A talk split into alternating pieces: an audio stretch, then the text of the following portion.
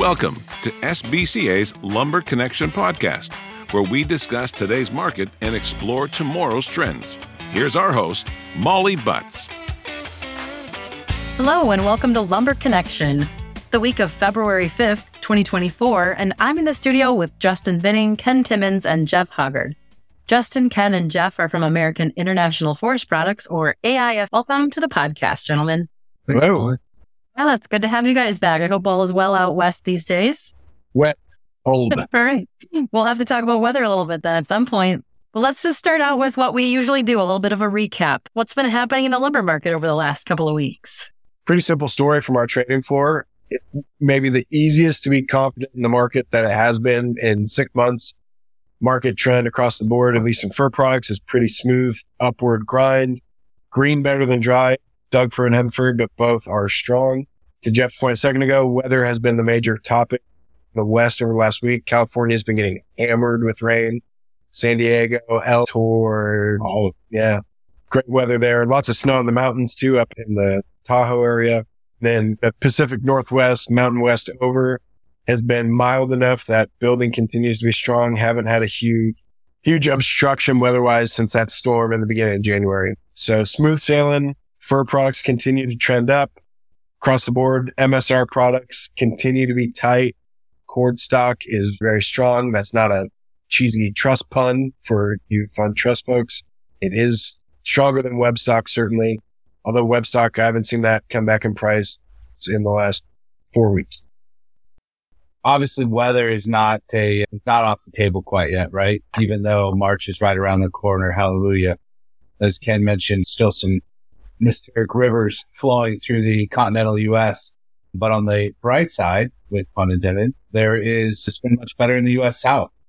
And the sentiment feels like, I know we left off, I guess, on the last podcast. Like, it's hard to feel good about buying lumber when it's not leaving the yard, right? And that was really the case there for a good majority of the country for a couple of weeks. With that said, lumber's been leaving the yard and it felt better to, to start buying some lumber, especially at the uh, price levels that we've not talked about, but alluded to the price point being very attractive over the last couple of years and where it's live. So with all that said, what it's feeling like in yellow pine, it feels like a, a bottom has uh, been slowly getting put in over the past, call it four to five business days. So ending into last week and, and through this week, mills have been able to price up and I would say on the majority of products, I think there's a few outliers that are still languishing, but really that's more pile buildup across spots in certain regions down there. But again, the overall trend is definitely on a firmer tone and the deep discounts that were once there have been alleviated. So feels like as we push through the remainder of February, we're going to be a um, much more solid footing. And we're starting to see order files push out one to two weeks right now, some up into three weeks in some cases toward the end of February. And as we've alluded to really over the last couple of podcasts and the recommendation that we've given was certainly the right one where this is a great time to, to start buying some lumber and get ready for a, a good spring. So it feels pretty good out there. And I think the rest of February, we're, we're going to see an upward trend in pricing. So tell me a little bit about what other things might be affecting. I know we talked a little bit last week about the closing of a couple of places and curtailments and those kinds of things. Has there been any more word on that? It doesn't seem to have had a huge effect on the market. Well, I think macro stuff, right? You, every other month, it feels like we're losing more production out of the marketplace. And typically we're losing it out of Western Canada. And so, and we're losing it internationally too, right? So we've got year over year, I think we're down close to 40% over our European import footage. And so we've got less fiber base coming in both from Canada and, and from Europe. At the same time, right, we came into this year with a little bit of a buzz, right, from economic news, whether that's mortgage rates being stabilized and with the thought process that those are going to continue to decrease throughout the year of 2024, builder sentiment feeling really good not a lot of inventory in terms of new homes in the market. You've got your, obviously those folks holding on to those sub 3% interest rates. We're leaning on new construction to fill the void. Those things are still in place. 1.4 million housing starts, a healthy number. footing itself is very good. And I mean, you, you combine all of those things and we're going to have a good solid market.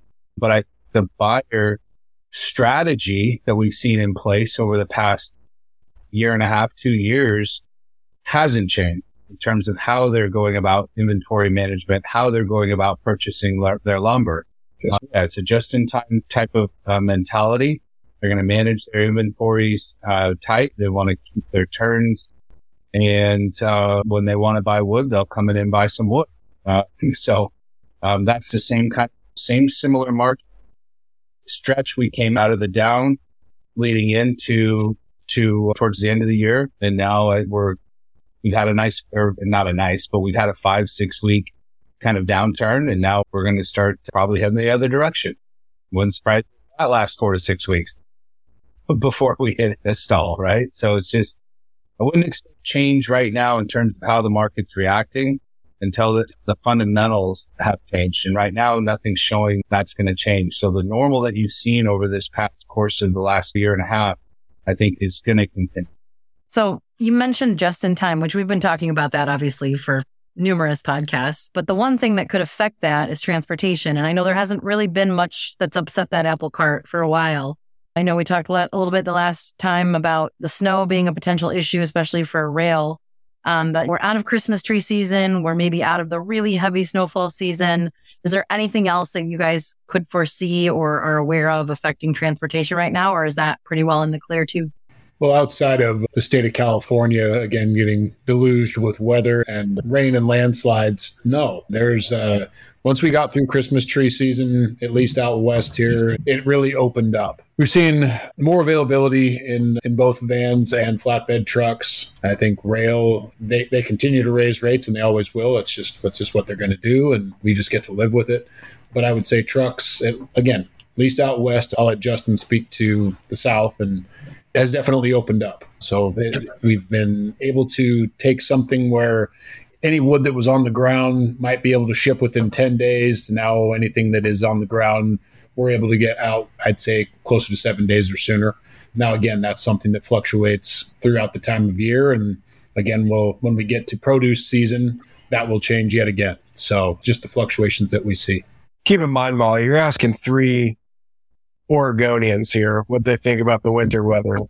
We just got through a weekend of what I call fake spring, two days of sunshine, and we're about to go into second winter. Yeah. So all sorts of kind of trans- things that don't speed up transportation are going to continue to fall here.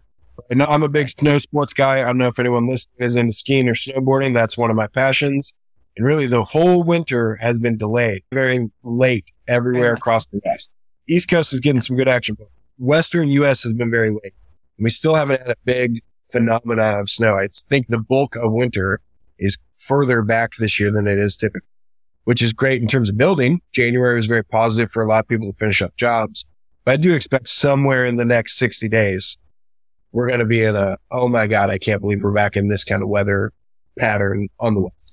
So just keep that in your back pocket. I mean, I always obviously root for the team here to always be right and you know the things that we're saying will you know be an accurate this is one time that i hope he's wrong i absolutely hope he's wrong i know he likes to go up to the mountain and, and uh, enjoy snow sports but i don't care well I, i'm actually kind of surprised that justin isn't more offended by the fact that Ken called him an Oregonian. True. He's a Californian. Wood, Woodland's He's a transplant. Uh, and, and I'd say the out of the U.S. South, I'd say transportation for the most part, year over year, has been probably one of the more top non-discussion points. It just everything's kind of moving how it should be. I had a couple glitches there with rail for a second, but outside of that, it's the one thing that we took with us post pandemic is higher freight rates that have not seemed to ever adjusted back down. So one one uh, one thing, some things held on there, right? And that's one of them. Lumber prices adjusted back down, but the freight rates never did. Freight rates and log prices never went back down. They, No. they've remained high. So that's crazy. Yeah. All right. Well, it sounds like things are looking pretty good in the market. What advice do you have for component manufacturers for the next couple of weeks? it is a good time. I feel like a broken record. I know I missed the last the last cast because Ken and I were were on a business trip, but literally every uh, what did we see? Probably hundred buyers over the yep. course of those days that we were down there. All said the same thing, and Justin mentioned it. We we talked about it here a few minutes ago. Just in time, thirty to forty five days worth of inventory, and none of them felt any need to to change that uh, because they've been able to be serviced this way for however long that, that we've been doing this year and a half, uh, year and a half plus since they've had to do it any differently. The the big changes uh, have not really happened yet, and I think that the boat's going to turn slowly, or the ship's going to turn slowly. Um, but I think that turn has started. Again, I, I always say the caveat that I'm talking about what's out west here. It's it's looking very much like mill, mills that that are running are being able to create order files, especially on a Doug fir product. A lot of those files are now out into the, the third, fourth week of February.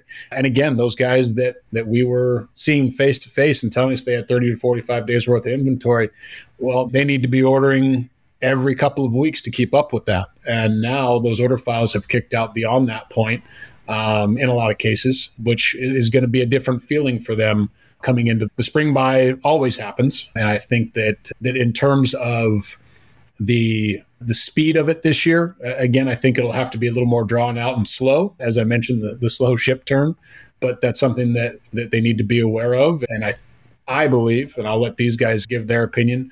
I think that the best time to do that is sooner than later because inevitably after the first rounds of, of buying are done, everybody else tries to run through the door at the same time. And anybody who's tried to leave a sports venue or a, a concert when the crowd goes, it's it's tough and it gets log jammed, and you know nobody has a real good time with that. So that that would be my opinion. And like I said, I'll let these guys give theirs. I feel like it always ends up like on this part is like why you should buy wood today, and I think that's just how we're programmed as uh, as lumber traders. But there's always an opportunity lying in, in either direction of the market down markets, great opportunity to take advantage, make some offers, buy some lumber below probably where you should and where the market's being traded at.